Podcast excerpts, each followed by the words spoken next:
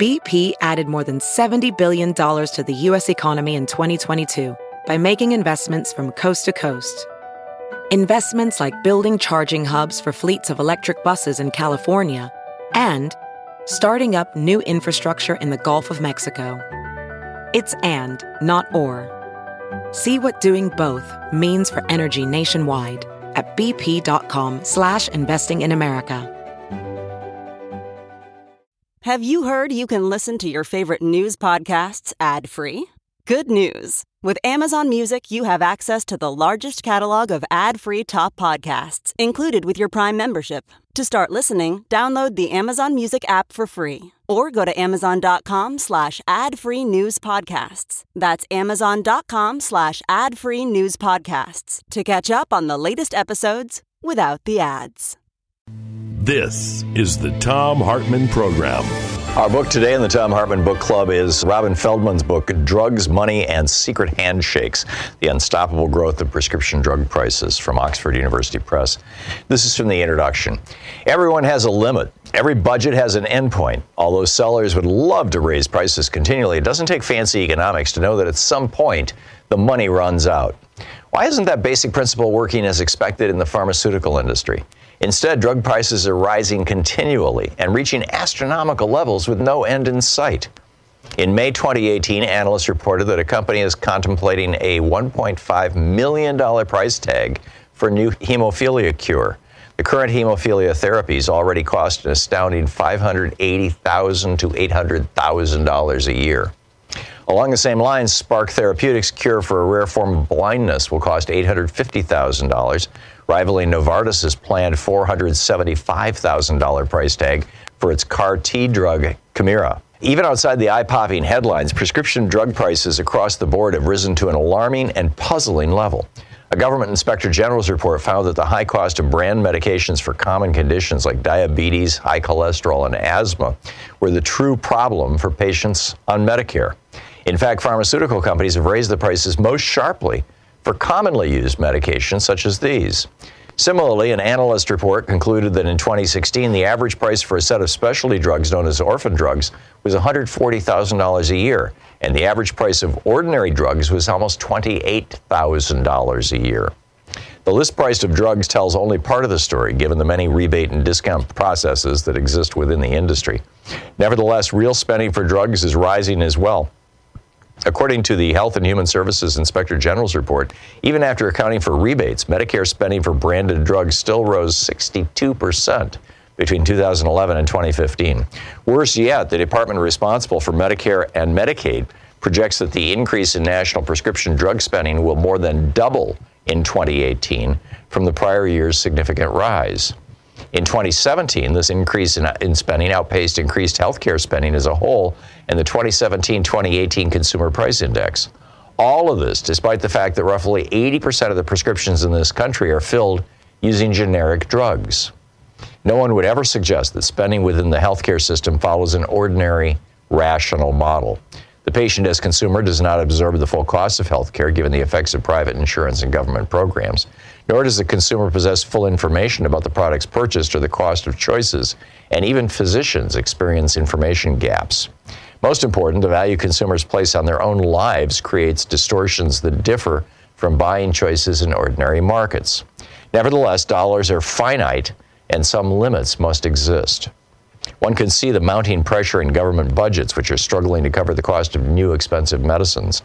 If the Defense Department had treated all veterans, all VA patients infected with hepatitis C in 2015 using the breakthrough cure Sovaldi, the $12 billion cost would have accounted for 20% of the department's annual medical budget just for treating a single disease. With budgets in the home, patients reporting rationing or foregoing medications for lack of funding. This is precisely the type of boundary point that should create pressure to reduce prices, and yet the rises persist.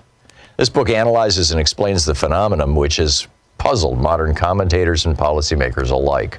Why do drug prices stubbornly continue to rise despite the promise of competition from generic drugs?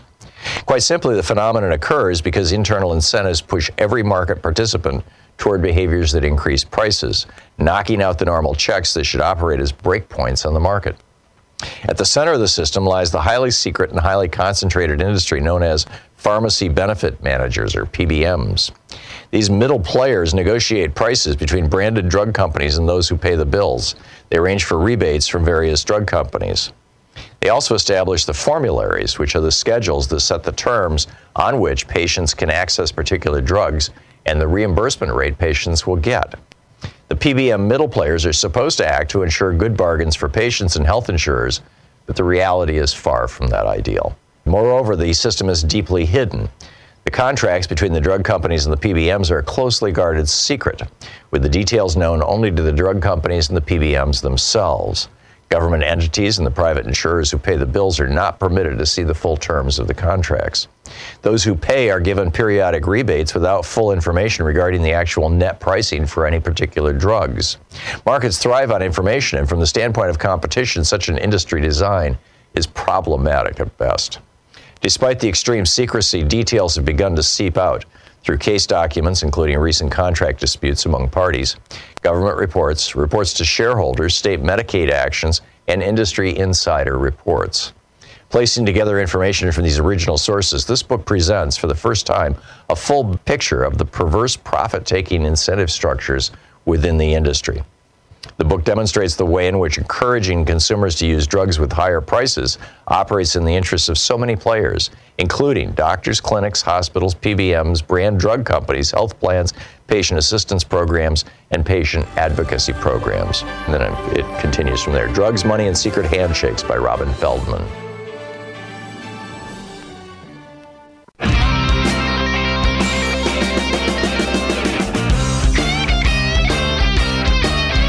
And welcome back. Boy, we've we've got so much on the on our plate here. Should we do away with patents for drugs? I think this is a great idea. P- uh, Dean Baker of, uh, as I recall, the Economic Policy Institute, writing about this over at Truthout and just having the government fund all research into pharmaceuticals. Yes, it can be some of it can be done by the drug companies. Most of it is already being done by our universities. I mean, this is the kind of the dirty little secret. The drug companies say, "Oh, we've got to have these huge profits because we've got to fund research," and then they take the profits and they put it in their pockets. I mean, literally, they pass it out to their stockholders as dividends, or they give it to their CEOs as pay. And yeah, they do some research, but uh, most of the research is paid for by you and me already. So why don't we just pay for all of the research and have some say in the research and make sure that the research is actually serving the public good? Doing away with patents could cut the price of pharmaceuticals by as much as 90%. It would almost certainly cut them by at least 70%. Just a very simple thing, just simply saying, you know, legislatively, Congress could pass a law. Congress passes patent laws to begin with. Congress can carve holes in the patent laws. You can't patent coffee, but there's a thriving coffee business. You can't patent tea, but there's a thriving tea business. You can't patent bread, but there's all kinds of companies competing on bread. Just because you can't patent drugs doesn't make the drug industry go away. So Congress could pass a law saying no more patents for drugs, which means anybody can make any drug. All they have to know is, you know, the, the chemical formula and the, and, the, and the method to make it, which would become common knowledge.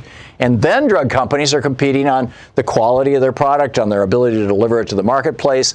On, I mean, there would be a whole brand new spectrum of things that they would be competing on. And also, they would have less of an incentive to try to tweak existing drugs, which is what most of the drug company funded research goes to, so that they can simply renew or extend their patents and keep their prices way up there. And insulin would, instead of $1,400 a month, it would go down to its actual cost, which might be $20 a month. It seems to me like this is a really big deal. And, you know, Donald Trump promised he was going to uh, solve the drug price problem. Not only has he not solved it, but drug prices have gone up on 3,400 drugs. Why? Because they can. A patent is a monopoly. And these drug companies have these monopolies, and they're saying, hey, we're just going to squeeze every penny we can out of the American consumer because Congress is going to let us.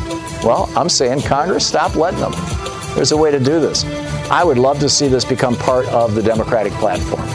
And I would love to see one of the Democratic candidates pick this up and run with it. So if any of your candidates, any of you candidates are listening, or consultants, or people on their staff, whisper in their ear about it. Kurt in Greeley, Colorado. Hey, Kurt, prescription drug prices? You're absolutely right. They don't invest their own money to develop these drugs. It's about 73% comes from the U.S. taxpayer. Yep. then they take those and totally rob us every single day. It's absolute insanity. Yeah, and if we simply did away with patents on pharmaceuticals and made them like herbs and vitamins, you can buy vitamin C or you can buy saw palmetto or ginkgo biloba or you know pick your Absolutely. Yeah. from 30 different companies, right? And they're all competing on price and quality. But it's not even just pharmaceuticals, which is egregious enough. It's also everything else we've done in our society. I'll give you a few examples. I could literally go on for days of examples. But LASIK eye surgery it was developed back in the 60s, right? Mm-hmm. But it was very, very expensive and it didn't work all that well. It's about 60% successful. I don't even want to know what happened to the people that it didn't work on. Yeah. But it was about $10,000 an eye. Today you can get it for around five, six hundred an eye, right? Right? And 99.9% successful, right? How's that not a good thing? It's an amazing thing. But the corporations didn't fund that technology to get that technology to make it so ubiquitous that we can all do it. The space station did. If it wasn't for NASA trying to find a new way to dock the space shuttle to the space station with the laser algorithms to do that, we wouldn't have that LASIK drop Really? prices and inc- I had no idea.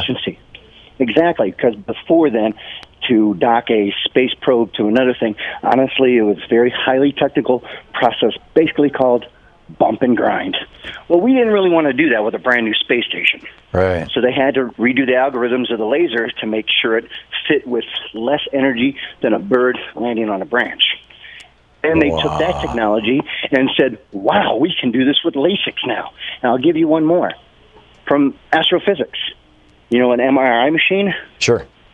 happens to be pretty popular, pretty profitable, correct? Right, we got 30 seconds here, hosp- All right. Well, if it wasn't for astrophysics, uh, designing lasers and stuff to look at densities of clouds and things, we wouldn't have the ability to look inside the human body without cutting it open. So those are taxpayer programs. So that gave MR the technology. MRIs were developed. The technology for an MRI was developed in order to look at weather by the by the federal government.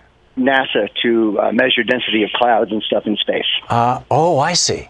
Wow. And then a physicist down here said, I can look inside something and tell, tell the density of a tissue. Yes, you can. Well, I can do something with that. MRI comes out. Amazing. Amazing. They don't own any of this stuff. We do. Yeah, there you go. Kurt, well said. Kurt, thank you very much for the call. That's fascinating. That that you know, I have the smartest listeners on earth. I'm it's such an honor to sit here in this chair and hang out with you guys. Robert Sanders just tweeted something out. It's like, this is great. I've got to share this with you. Back in 1980, Ronald Reagan and Jimmy Carter had a debate, a presidential debate. And in that debate, Jimmy Carter said something. He made a proposal. And Reagan famously, I mean, this is probably the only thing anybody remembers from that debate. Reagan famously said, There you go again. You know what Reagan was saying, There you go again about? He was ridiculing Jimmy Carter for wanting to have Medicare for all. Let that sink in for a minute. Reagan saying, there you go again, was ridiculing Jimmy Carter for wanting Medicare for all. Here is the clip. It's 49 seconds. Listen to this. Reagan, as a matter of fact, began his political career campaigning around this nation against Medicare. Now we have an opportunity to move toward national health insurance with an emphasis on the prevention of disease, an emphasis on outpatient care, not inpatient care, an emphasis on hospital cost containment to hold down the cost of hospital care for those who are ill, an emphasis on catastrophic health insurance so that if a family is threatened with being wiped out economically because of, very, of a very high uh, medical bill, then the insurance would help pay for it. These are the kind of elements of a national health insurance important to the American people. Governor Reagan, again, typically is against such a proposal. Governor, there you go again. There you go again. Right. It's shocking when you look back on it, you know? It's it really, really and truly is. Norma in Montgomery, Alabama. Hey Norma, what's on your mind today? Thanks for watching Free Speech. all of the talking that everybody does of getting us expanded Medicare for all. This is something I go around trying to teach when I'm out, you know, and about. Has anyone tried to explain to the corporations what it would mean to them if all of their employees are on expanded Medicare for all and how much it would save them in instead of trying to help people get uh, insurance? Has anybody tried to teach the CEOs of, say, like GM or uh, Ford or Chrysler what it would mean to their businesses if all of their employees are on Medicaid for all? It was and, it was big business that was supporting Harry Truman when he wanted to do single payer. Yeah. So I think so, I think that this is not a secret in in the uh, corporate boardrooms. They know how much they spend on healthcare. Uh, although you've got a bunch of companies, you know, with the WalMarts of the world, who don't offer good health insurance, and when they do, you have to pay for part of it, and all this other kind of stuff. Um, and, and, and, the, and the larger you know, companies that offer no health insurance at all, and I, I don't want to name names because I'm not sure exactly who that is, but there's a lot of companies, particularly you know, big retail companies, uh, food yeah. services companies, they're not offering any health insurance. What they're looking yeah. at is if everybody gets health insurance through Medicare for All, their taxes are going to go up. It's going to be paid for in part by a raise in corporate taxes. And so they're opposed to it. But this is also an expense. Every company that, that pays a payroll and matches the Medicare contribution, matches the Social Security contribution, these are the only two programs that we, the people, have. None of these corporations even offer a pension to people. And so if you can get these idiots, in my view, to wake yeah. up to the fact that if they would uh, give everybody expanded Medicare for all, cover everything, and increase Social Security so that people, when they retire, they know they're going to be safe. Yeah. This would create a stable economy. Yes. What people pay here for Blue Cross Blue Shield, our biggest, uh, is a house payment or even a car payment. And we have ads every day come buy a car. Right. but these people cannot buy a car when they do not know what their health insurance is going to be. Right. And the other the other advantage to business and this would even to be to the business that doesn't offer health insurance is the public health advantage.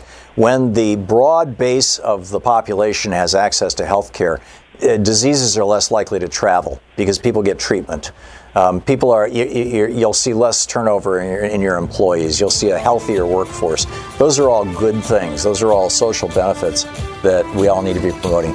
Norma, thank you for the call, and, and as usual, you knock it out of the park.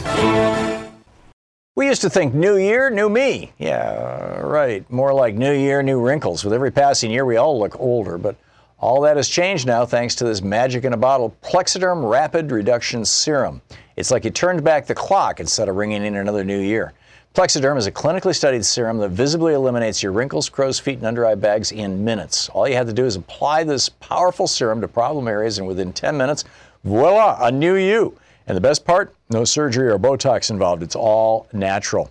Ring in 2020 knowing Plexaderm is going to give you smooth, younger looking skin in minutes. And the best part is, it goes on clear so nobody even knows you're using it. Leave your under eye bags and wrinkles in 2019 with Plexaderm. Go to tryplexaderm.com and use my code Hartmann, H A R T M A N N, for 50% off plus an additional 10 bucks off. That's right, half off plus an extra $10 off. This offer is also available by calling 1 800 685 1292 and mentioning the code Hartmann. Plexaderm is backed by a 30 day money back guarantee. Visit tryplexaderm.com today and use the code Hartmann at checkout. That's tryplexaderm.com, code Hartmann.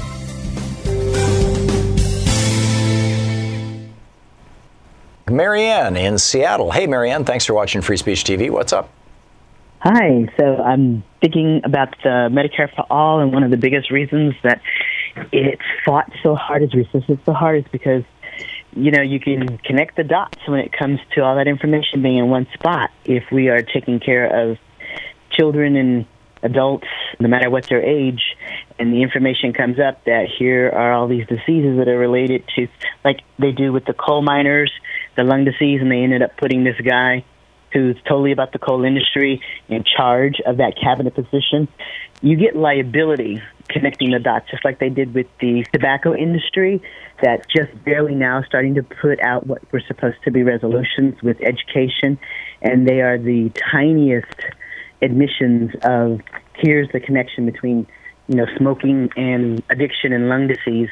Mm. You got oil fracking and the oil industry having non-disclosure agreements now for settlements, and the non-disclosure agreements are for you, your children, and your grandchildren. You can't sue us again and it's like once you start to put all this stuff together, like we have in the cities, the incidence of diabetes going up, the incidence of all these diseases going up related to pollution and everything, that liability comes home And it's very clear, you know, how that line points directly to these industries and these particular folks who are benefiting by doing damage to communities in that way. So I think that's huge money that they are fighting hard to just keep as their own, acting like it's a big secret or something. But yeah, once you get all these diseases, especially with the environmental changes that are going on, if you can look at it and see it happening with Mother Earth, you can look at it and see it happening with each and every individual, but you can see it generation by generation all at once when you get a whole medical care system that is treating this. So I don't think they want people to have access to that information. They want people to be able to say and go to their government. They don't want a government that will support the people in that way. I think it even goes beyond that, Marianne. If we had, you know, I pointed out in the past that every cancer diagnosis is worth a half a million dollars to the healthcare yeah. industry.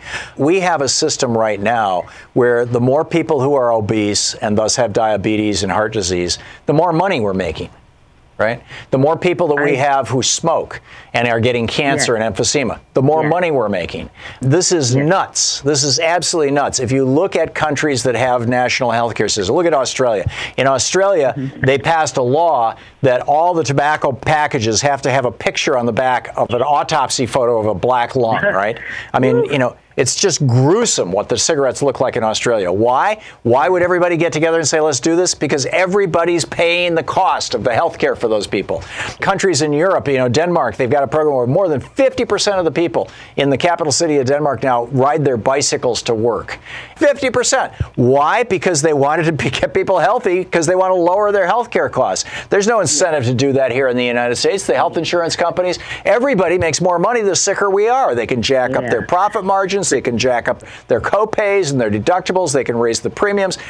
Everybody's making money on this, and it, there should not be a profit incentive in healthcare. It, it's insane. It should be a government function. Marianne, spot on. Norma in Montgomery, Alabama. Hey, Norma, what's up? Hi, Dr. Thom. I don't know if you got to see Robert Reich on MSNBC last night talking about universal health care. I did not. Which, which show was he on? Um, I I don't remember. They're okay. all they all run together. they all blur together. Yeah, I pretty much only watch uh, Rachel's show in the evenings, but anyway. yeah, she was pretty good last night. Yeah. But most people don't even stop and think about the fact that we already have five government medical programs: Medicare, Medicaid, Children's Health Insurance Program, TRICARE, and the VA. Right. And we have five bureaucracies to handle this. I have a neighbor. She's a state employee, current working state employee, needs an MRI. Blue Cross said she couldn't have one. She's in excruciating pain, and she is down there sobbing on the couch this morning because of the pain, hmm. and she can't have an MRI to find out what's wrong. That's insane. It's it's disgusting. It's all profit. And these greedy people, if they can't get by on 21 million a year, which works out to a little over $10,000 an hour, which is, you know, a salaried employee gets paid the first day of the year even though it's a national holiday. That means he gets paid over $40,000 the first morning of the first day of the year and he didn't even go to work. And another 40,000 in the afternoon. Right. And you wonder why people can't afford health insurance if a person had one one say a married couple at least one paycheck a month goes to health care that means they cannot save money and buy a house. That means that they cannot develop equity in their family. They can't buy a new car. They can't buy a better grade of washer and dryer and why should they if they don't own the house? They can't put their kids through college and they cannot put their children through college. Everything here in Alabama is taxed. I pay 10 cents on the dollar for food. Hmm. For food. But we cannot tax the stock market, even, you know, like Bernie was talking about 0.001% mm-hmm. to create a fund for free college. Yep.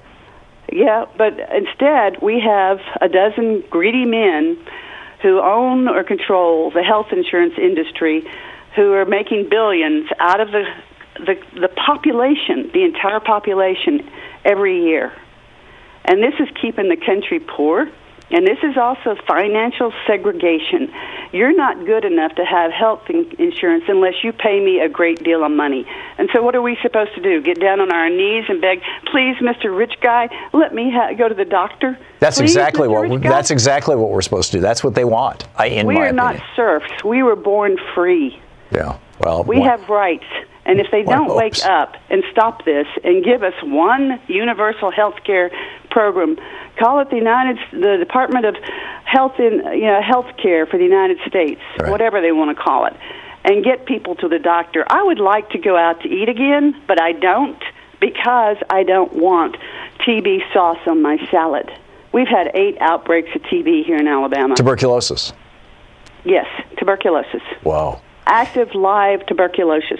And this is because this is because people don't have access to health care. I mean, this this is a public health crisis as well. When Yes, you've got eh, in the state of Utah, you got 150,000 people who are uninsured, and you have a TB outbreak. You know, they're not going to do anything about. Oh, I'm coughing. How about the person that clean, cleans the rich man's office, the rich man's bathroom? How about the person who puts a pair of glasses on your face when you need a new eye frame? How about the person who cleans your teeth? How about the person who cleans your child's school? Eh, this goes on across the entire fabric of our country. And this is causing a health crisis, but it is also financial snobbery, financial segregation.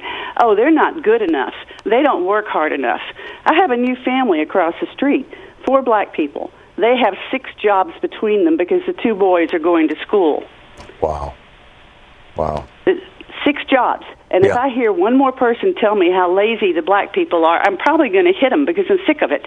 Yeah. When I was listening to the guy Rick yesterday, I was almost ready to cry. But also, how many times does a white person say, "Hey, let's sit down and have a cup of coffee.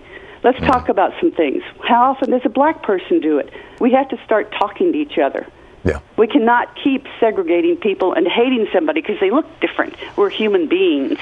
And this business of segregating people because you, you're not good enough for this and you're not good enough for that has to stop. Yeah, I, I, I absolutely agree, and very well said, Norma. Thank you very much. Jim in Belvidere, Illinois. Hey, Jim, what's up? Yeah, I totally agree with your last caller. My point is sort of similar. My employer pays $44,000 a year for our health and welfare, including our pension. Wow. That's per man. Wow. And it's a Teamster, it's a union job. We're a union company. But our numbers have diminished. Our pension plan is in turmoil. And wouldn't it make sense if we had Medicare for all?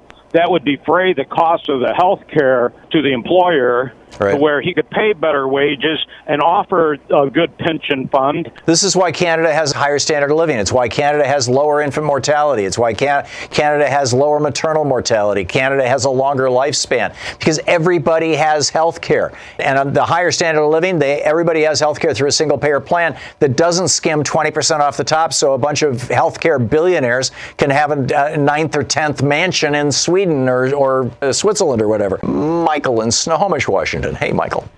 Yeah, I disagree with it about how you say the Republicans hate the poor people.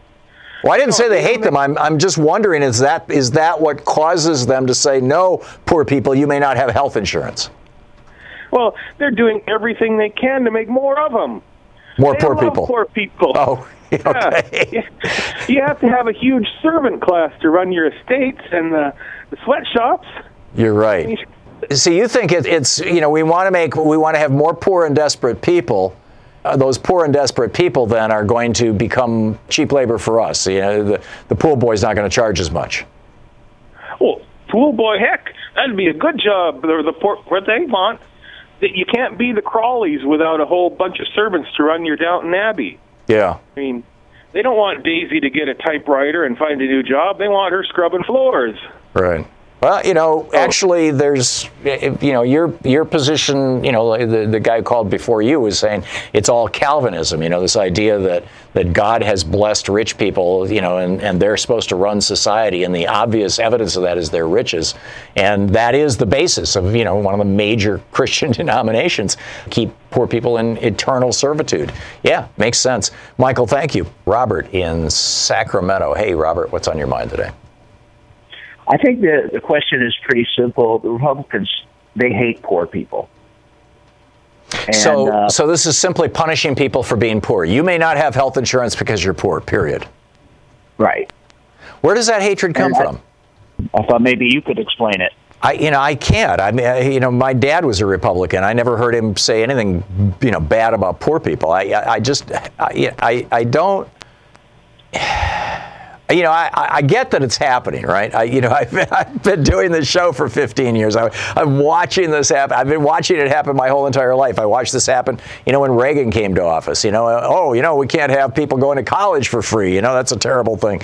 And I get that they've got some weird philosophy that if you don't work for things and if you're not indebted to your employer and all this kind of stuff, and it seems like kind of a plantation mentality, plantation owner mentality on the part of the Republicans. But I, you know, where where this comes from, you know, what's the deeper thing? What's the deeper meaning? What is this coming out of? What would cause somebody?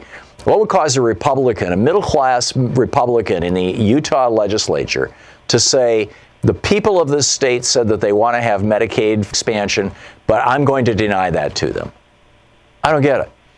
Charles in uh, South South Dent, California. Charles? No, that's Southgate. Southgate. Oh, okay. So what's up, Charles? Well, I was just going to say that I talked to you about 2000, probably 2012, 2013, and told you that I didn't have insurance and found out I had some cancer. So I went to, uh, well, I didn't go to Cobra, but I went to the state of California. And they sold me a pretty expensive policy. I figured I could, like, handle it, you know, for about a year anyway. Mm-hmm. So I got treated, and right in the middle of my treatment, they canceled my insurance. So, well, you can go with a federal program. Oh, my. Well, okay. Uh, what's the deal on that? Well, the premiums are going to be higher, plus your deductible doesn't count anymore. Hmm. I'm like, geez, I can't do that. So anyway, what I'm saying is universal health care would be a great thing, you know, from like, you know, from birth to death. Yep. Because, you know, if you have good doctors, they could like, you know, diagnose things before they got too bad. Yep. Yeah, no, I, I, I completely agree with you. And and also um, you know, once you've got a system like that, everybody gets that if everybody's healthy, that's better for society. And so there's even less of an incentive, frankly, uh, like the Republicans every year, they try to cut the VA budget, or at least the VA hospital budget, because they want the service that the VA offers to be crappy service so that people will complain about it. That, this is what Republicans do break government and then complain about it so that it becomes a profit opportunity. And in fact, that's what Trump is doing right now. He's privatizing the VA. Charles, thanks for the call. Judy in Bayview, Idaho. Hey, Judy, what's on your mind today? I had to rant a little bit about the Medicare Advantage plan. Okay. My first couple of years on Medicare, I fell for it.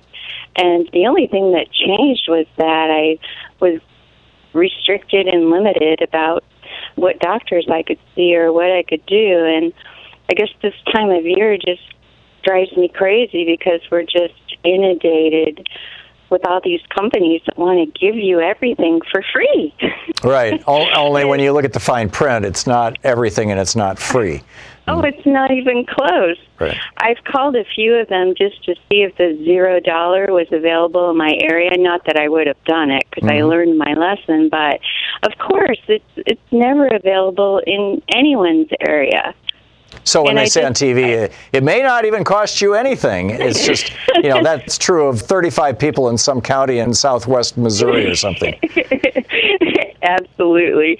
You know, now it's dental and prescriptions and hearing and vision, and it's just all a big fat lie. And uh, it makes me So have you had a specific experience with any of those those add-ons that tells you that it's a lie, Judy? Yeah, I yeah the the first year I I uh, went with the United Healthcare plan and uh, found myself um, just tied up and not able to see who I needed to see or get the services that I needed to have and In other words, they wouldn't Um, authorize payments to, to the doctors that your doctors referred you to or for the for the procedures that they asked for? Exactly, exactly. That's exactly right. And I spent all of my time trying to find a doctor or a procedure that would be covered. And the second year, I decided, well, I'll try Humana. and I did that, and it was even worse. And when I tried to get out of the plan, I had to actually close out my bank account because you cannot stop them from taking your money every month. Really? So, um, you know, and and I haven't done it since. And I try to spread the word to everyone I know that you know our mamas taught us better than this. Yes, we uh, we don't get great things for free, and and when I hear them say, and the information is free. Well, I try not to scream, but it, it's hard not to. Yeah, so. yeah. No, I, I, I, wish find that myself yelling back at these commercials on TV. We're just, you know, it's, it's a tsunami coming on, and and it's like, you know, you should just ask yourself. I mean, you're looking literally every day at tens of millions of dollars worth of advertising um, by these health insurance companies, uh, telling you how, what wonderful things they're going to do for you. Who's paying for that Exactly, advertising? The people on Medicare Advantage are paying for that advertising. Oh, we're just we're just drowning in their advertising, and I was going to say millions, but the the more I see, the more I think we're getting into the, the billions. It may well be. Who Um, and knows? of course, well, yeah, they just want to help us all because they're Yeah. so good-hearted. Oh yeah, So, yeah. of course. Yeah, it's got nothing to do so with anyway, with CEOs I, taking I'm millions. so glad I got to get that out. Thank you. It's so much better talking with you than than screaming at my TV. So Okay. if if only we could find someone that would do commercials rebutting. Um, all Well, the problem is there's no people are only profit in, in that. You know, it's that that's the sad I thing. I mean, I, I, I, some of there, there's a small amount of profit. The, the, the Medicare Advantage, uh, or excuse me, the Medigap plans, the ones where you keep actual Medicare and then you buy a small Yeah. health insurance policy to fill in the 20%. Those are heavily regulated by the Medicare law, and so they don't have rip-off provisions in them, generally speaking. And and uh, so they're they're not quite as profitable for the health insurance companies, and so you're not seeing very many legal? ads for those. yeah, they're still legal. Uh, I have one. Um, Not for you know, long. I, I, and, I, and I wish that some of the companies that offer them, unfortunately, most of the companies that offer them also offer Medicare Advantage, but I wish that some of the companies that offer them would run ads going, you know, uh, don't get ripped off by Medicare Advantage. Uh, you know, get a, get real Medicare and our Medigap plan. And here's how wonderful our Medigap plan is. That's something I would, you know, if one of them wanted to advertise on this show, I would take that kind of an ad. I would not take a Medicare Advantage ad for this show. So, anyhow, Wow. Judy, thank you for the call. I got to move along, but thank Oh, you very much. Can I say one more thing? Sure. Just one more quick thing about this. Yeah. Um, I had a friend who, uh, my state just this year um, took the Medicare expansion, Mm-hmm. and uh, and she's on Medicaid. So she, uh, of course, it was grabbed by Blue Cross Blue Shield, and so all they're doing is is taking over Medicare and privatizing it without us, yeah, you that's, know, even that's, fighting that's it. pretty much only in the Republican states. But yeah, the Republican states got this waiver under Obamacare to basically take the money that they have for Medicaid, the federal money that they have in the state matching part, and pour that into privatized plans that get administered by private for-profit health insurance yeah. companies. And that was that was one of the terrible things that Obama had to concede to yeah. To get the ACA through. So, Yep. okay. Yeah. Well, thank you. And uh, if I ever see a Medigap plan on your program, I'll be happy. Okay. Thanks a lot, Judy. Thank you. It's Thank great to you, hear from you. I appreciate it. Tim in West Palm Beach, Florida. Hey, Tim, what's up? Hey, how you doing there, Thom? Good. I've got three points. One, I knew a lot of people when they're coming into Canada for medical because they have to a waiting list. There's so many people in line waiting, and they can come down here and get the same procedure done quicker, faster, sooner. That's point number one. Point it's number simply not true, Tim. It's simply not true. It's simply not true. Why is it not true? A, they don't have long waiting lists any more than we do. I mean, here in the United States, if you want to have hip replacement surgery and you are not in an absolute crisis, it's probably going to take six, eight months before it all gets set up. I had back surgery. It took three months just to organize the surgery. And I was in a lot of pain. I was, I was, I was taking serious narcotic drugs for the pain every day. But still, it took a couple of months to set up the surgery. That's just the nature of things. I mean, you know, we ration healthcare in the United States far more than the Canadians. We've got 30 million Americans right now who have no access to healthcare at all because they can't pay for it. We've got another 100 or 150 million Americans who are regularly put into economic distress by the fact that we're rationing healthcare based on your wealth. Canada, to the extent that they ration it, would be based on where you are on the line. And of course, any kind of an emergency procedure in Canada is instantly available to anybody, and regular routine doctor visits easy. You see them the same week you make your appointment. But you know, mm-hmm. we're far worse in that department than Canada. So, Tim, I got to run. I'm sorry, the, the the break caught us. Call again another time, and we can we can continue the conversation. Here on the Thom Hartmann program, the place where we ask Are corporations persons? Is Walmart a person? And we say, No, not a chance. And we need to fix that, by the way, with a constitutional amendment. We'll be right back. Trump is back to risking the death of people in the United States. And not just the death, also the bankruptcy. Joan McCarter over at Daily Kos wrote a really great piece about this a couple of days ago on Daily Kos that's titled Trump Administration Trying to Trick Obamacare Shoppers into Disastrous Junk Plans. And I just have to share with you the first, the first paragraph and a half of what she wrote because it's just um, mind boggling. She says Peter LaFrance, a 57 year old Pennsylvania plumber, went to the doctor in early 2017 when his chronic shortness of breath got worse. So, you following this? We've got this guy. He's a plumber in Pennsylvania. He's getting short of breath. Now, that can be a symptom of a whole lot of different things. Some of them, you know, just a simple viral infection, others, you know, like heart disease or something. His doctor immediately sent him to the hospital where he learned that he was having heart failure and that he also had type 2 diabetes. He was in the hospital for nearly a week. So here this guy discovers that he's actually got some serious illnesses. And he's in the hospital for a week. And he thought he had insurance. In fact, what he said to himself was, well, at least I have insurance. He had actually gone out and he'd bought a policy. He bought a policy from this company, according to this uh, article, called Golden and Rule Insurance and it was sold as being compliant with the Affordable Care Act. And everybody knows the Affordable Care Act compliant insurance has to cover pre existing conditions and has to pay for your hospital stay, right? No. He got a bill, back to Joan McCarter here, he got a bill for $35,000 from the hospital, which was denied by his insurer because his new diagnoses were for pre existing conditions. In other words, the insurance company said, you know, we've only been insuring you for a year or so. Heart disease and diabetes don't come on in 12 months. You've obviously had them for a while, whether they were diagnosed or not, so we're not going to cover them.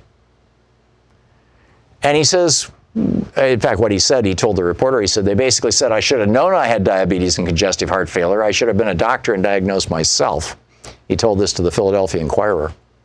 And while he was easily able to find this health insurance plan online. In fact, if you go online and Google Obamacare health insurance, you may find the actual healthcare.gov website, which is where you can buy a real Obamacare policy. But odds are, before you even see that, you're going to see all kinds of sponsored ads uh, that are for companies that are selling what they're calling Obamacare policies, but they're actually these emergency policies. Now, until Trump came along, there's this one single little loophole in Obamacare, in the, in the Affordable Care Act, which says that for up to 90 days, and a maximum of 90 days, an insurance company can sell you a policy that doesn't cover pre existing conditions. And the reason why they allowed that to be there was for people who just lost their job and lost their insurance and they're going to start a new job, but it takes a couple months for the insurance to get processed to get the new insurance, and so they need a 90-day bridge. These are called bridge policies. And you know, with the expectation that the old policy was covering your pre-existing conditions, the new policy will, and this policy doesn't have to. Well, Trump changed that 90 days to 3 years. And so these companies are now selling these policies and not telling people that they don't cover pre existing conditions. He never saw the fine print, he had no idea. This is a bait and switch. And now, Seema Verma, the, the head of the Centers for Medicare and Medicaid Services, has sent, this is from the Washington Post, quote, has sent at least five emails so far to individual market consumers encouraging them to use outside brokers, including through a service called Help on Demand, to, to sign up for health insurance. Now, all of these outside brokers are selling these short term plans as cheap policies because they make huge commissions on them. So we're back to where we were before Obamacare. Now with this so-called Trump care. This is the new Trump care. Yeah, you, you, you know you you get short of breath, go to the hospital, $35,000 bill, and you have to pay it. And if you can't pay it, tough luck. You get to declare bankruptcy. You get to lose your life. You get to lose your job. You get to lose your home. You can go live in a car someplace. That's the new Trump health care plan. This is obscene. What are we going to do about this? Maxine in Cleveland, Mississippi. Hey, Maxine, what's on your mind today? Hello, Mr. Thom. I'd like to ask a question about my private insurance. I have Medicare, but I have Blue Cross Blue Shield. I'm retired, but I kept my state insurance, and I've been retired like six years. Like it then went up again. It's twice it went up, and uh, I called them. I contacted them, asked them why my insurance keep going up, and they said that's for the offset the high cost of health care. And I, I just couldn't quite understand that. And I already pay a high premium, and I very seldom use the uh, Blue Cross Blue Shield because I'm on Medicare. So let me understand this. You're over 65, Maxine? Yes, I'm 66. Okay. And you have Medicare Part A and B. You don't have a Medicare Advantage plan. You've got regular Medicare A and no, B? I, I don't have the Advantage plan. I just have original Medicare. Right. Medicare A and B, right? And presumably Mhm, D. yes. Okay. So uh, have you bought a, a Medigap? The drug, I got D too. Yeah. Okay. So have you bought a Medigap plan that fills in the, the that 20% hole in Medicare Part B? No. Okay. I, I just kept my private insurance, Blue Right. Cross Blue So. I, you know, I can't really specifically advise you. I'm not a Medicare advisor, and I'm, I'm certainly not, you know, I don't have the level of expertise that, but th- there is a group in your state that's paid for by the state. We had the caller last week that was talking about it, and my apologies, I don't know the, what it would be called in Mississippi. But if you call, you may have to do some Googling, but it seems to me that the best thing to do would be to dump the private health insurance altogether and get a Medigap plan and that fills in the hole for Medicare. And which is typically not that expensive. They're you know between 150 and 300 dollars a month, depending on the plan that you get and how, what your income is. And you just don't need the Blue Cross Blue Shield anymore. But don't take my word for it. You know, fact check this and find out. But generally speaking, when people turn 65 and they go on Medicare, they can just abandon their private health insurance. I did. You know, our little company provides health insurance to all of our employees. And when I turned 65, I redirected that those funds from Medicare to my Medigap plan, excuse me, from our private health insurance, you know, that Sean and Nate have because they're youngins onto my plan. So that's what I would do, Maxine. But double check me, right? Double check it. But don't double check it with your Blue Cross Blue Shield people. They're going to try and get you to keep that policy. Double check it with somebody who understands Medicare. I think we're starting to talk around in circles here. David in Tulsa, Oklahoma. David, you had some Hi, thoughts? Thom. This is David. Yeah. I wanted to weigh in on the economy. I'm, it's been a lap horrible for me. Actually, for about the last 20 years, you know, I've been a throwaway employee. Got a bachelor of science, but couldn't guess that it's done me any good because everything time I turn around, it's contract work. Three months here, six months there, and now everything. Everybody doesn't want to even pay me anything. You know, they're they're offering me wages back what what I used to get back in the 90s. Yeah, but Yeah. before Reagan came into office, the average family was supported by one breadwinner. Now, the average family requires more than two. Yes. And well, I'm taking care of my 93 year old mother. And this once again, all politics are local. She had a trust that was well endowed, but because of Paulson and Greenspan keeping everything, well, the trust can't speculate on stocks and bonds. They, you know, they were making man- money as long as they could do CDs, but once that has been disintegrated to nothing, so she didn't have enough money to get home health care. Know, they want four thousand dollars a month, and I'm unemployed again, so I'm I'm stuck. So I'm taking care of her, and I can't leave Tulsa to find a job. I've been offered positions, but I can't leave, Right. and it's just I'm I'm really you know I'm stuck. That's a tough one. That's a tough one. it's this whole thing of the contract employees, and it's something that I haven't heard anybody really address what they're going to do because you know once your contract, if you got insurance, you get insurance to the contract company. Well, once you're not employed, well, so much for your insurance. Thank God I've got the VA. That's the only reason why I'm alive. Wow. Because I've got universal health care. Yeah, we had a, a, a, about a 20 minute, 30 minute conversation about this last Thursday with our, and in fact, a, a couple of times it came up with our labor panel in Chicago. And this, this, this thing that, uh, you know, frankly, before Reaganomics was illegal, you know, to call an employee a contractor. It has now become kind of the norm in most businesses, and I think it's an abomination. David, thank Well, you, go for. into office. You go into offices, And there's like three or four people that actually get a paycheck from the company. Everybody else is a contractor. Yeah, yeah, and it's it's wrong. It's obscene. I mean, I get it with part-time employees, but but I mean genuinely part-time employees. But what you're talking about and what we're talking about here is a completely different thing. David, thank you for the call. I hope things get better for you. I really do. Sue in Fort Worth, Texas. Hey, Sue, what's on your mind today? We don't have a health care system. What we have is a health insurance industry right. that exist to reward stockholders and to reward executives with these huge multi-million dollar salaries. Our doctors, I doubt that there's a handful of doctors in the United States that make even one million a year. They make like between 150 to three or four hundred thousand a year. Right. These health insurance executives, all down the line, make multi millions, and I don't find many people that know that. Yeah, yeah, it's pretty shocking. You know, Stephen Hemsley, the CEO of United Healthcare, which makes a lot of money with Medicare Advantage programs that are, in my opinion, a scam, has taken over a billion dollars from that company in compensation. The CEO before him, uh, they called him Dollar Bill McGuire. He took 1.7 billion. The federal government convicted him of fraud, and he had to give back about 300 million. So he walked away with 1.4 billion dollars. I'm not sure if they convicted him or if they just made him give the money back, but whatever. I mean, it's mind boggling, Sue. And it looks to me like there's a small number of players here. You've got the doctors, of course, and they regulate uh, access to doctors through the number of people that they'll allow to graduate from medical school. But they're not the principal villains. You've got the hospital, the for profit hospital industry. You've got the for profit drug industry. You have the for profit insurance industry, health insurance industry, and you have the for profit medical equipment manufacturing industry. Those four industries in collusion with the doctors in many cases, have been working to raise and maintain our healthcare costs to the point that we now spend more than twice on healthcare on a per capita or, or, as percentage of GDP, either either way, basis than any other developed country in the world. And we have still some 30 million, maybe 40 million people who are uninsured, and at least half of us are underinsured.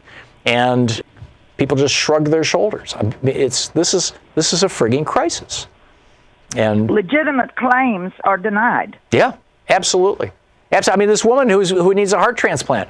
Yes, you absolutely need a heart transplant, but we're not going to give it to you until you do a GoFundMe page and raise 10,000 bucks for the immunosuppressive drugs, which probably will sell for $10,000 and probably cost, you know, $200 to make, and were probably developed uh, as as the vast majority of drugs are with grants from the National Institutes of Health, right, in, in, in American universities. Lessen medical loss. Yeah. They lessen medical loss so they can increase the stockholders' dividend or whatever. And in the process, Americans get. are dying. Yes. In the absolute process, Americans are dying. We have infant mortality rates that rival the third world. We've got maternal mortality rates, mothers dying in childbirth in parts of this country that rival the third world. We've got people who are literally going to sleep hungry. We've got people going to sleep knowing that they've got a lump in their breast or a lump in their testicle or there's something going on, but they, they're afraid to go to the doctor. They can't afford it. They're afraid of what might happen. And by the time they go, or their the bowel habits have changed and they don't, they suspect maybe they have colon cancer, but they don't know. And by the time they go in and finally go in, when it gets just to the point where it's so painful they can't ignore it anymore, it's metastasized and they're, they're going to be dead in six months. I mean, this is, thank you, Sue, for the call. This is the state of healthcare in the United States right now. This is terrible.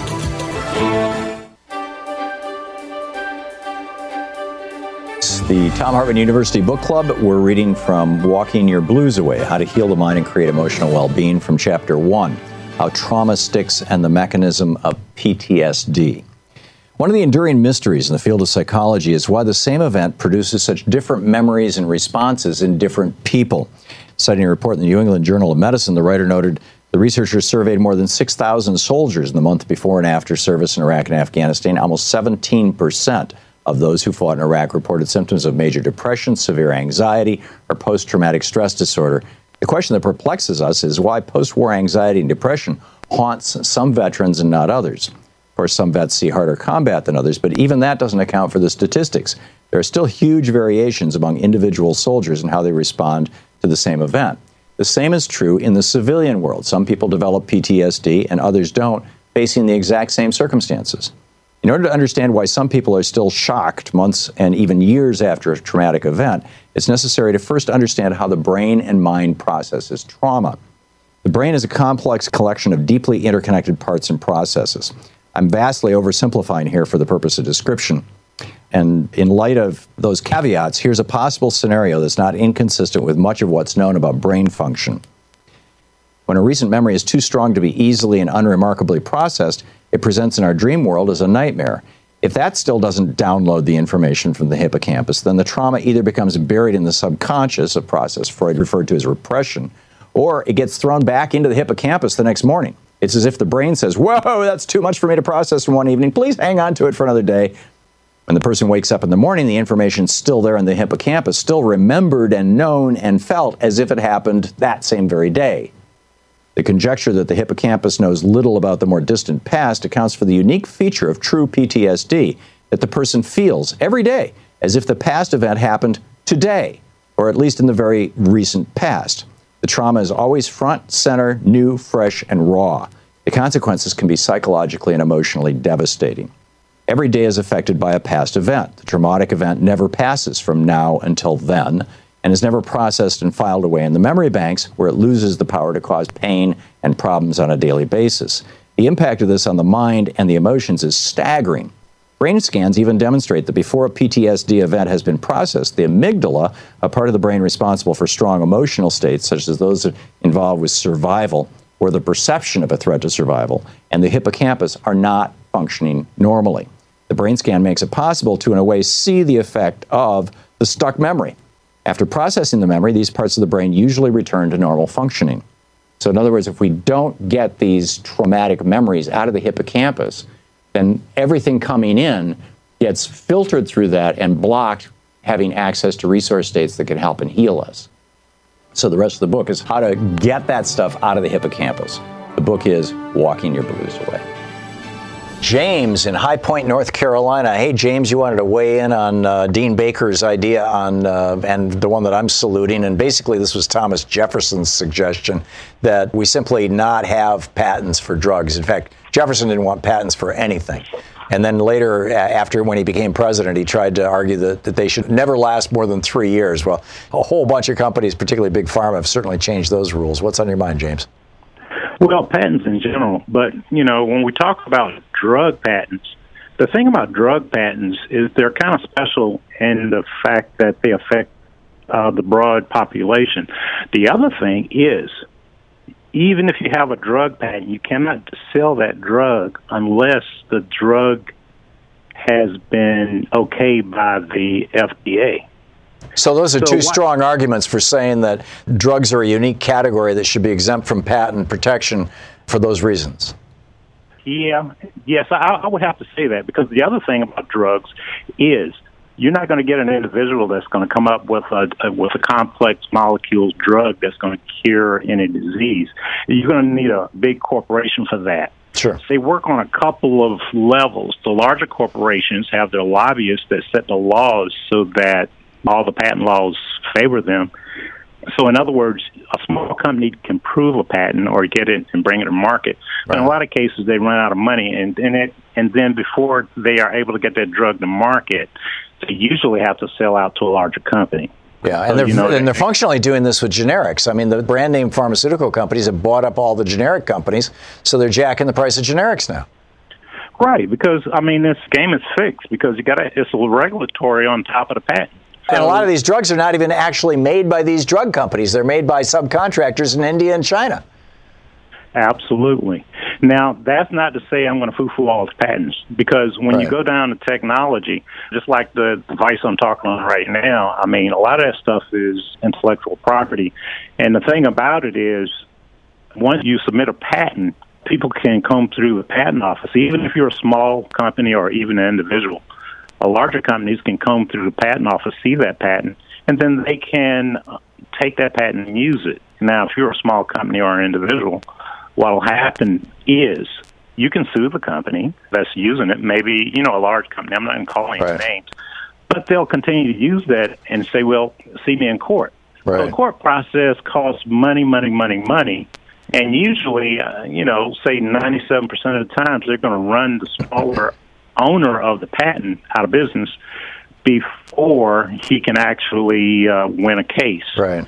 And and so what happens is, well, if you look at where the economy is based nowadays, patents are a large part of the economy. I mean, you know, you talk about, about intellectual property. There's more intellectual property than real property in, in this country. Yeah. Well, yeah, that, including copyrights and trademarks along with patents. Yeah, yeah. James, I got to run, but thank you for the call. Thanks for a very thoughtful analysis. I learned from it. I appreciate that. Please tell your friends about our program. Spread the good word, eh? However you're getting it, you know, wherever you're listening, let the station know, let the advertisers know, let the underwriters know that it's of value to you. So get out there, get active, tag, you're it. You've been listening to Thom Hartmann. For audio and video archives, visit thomhartmann.com.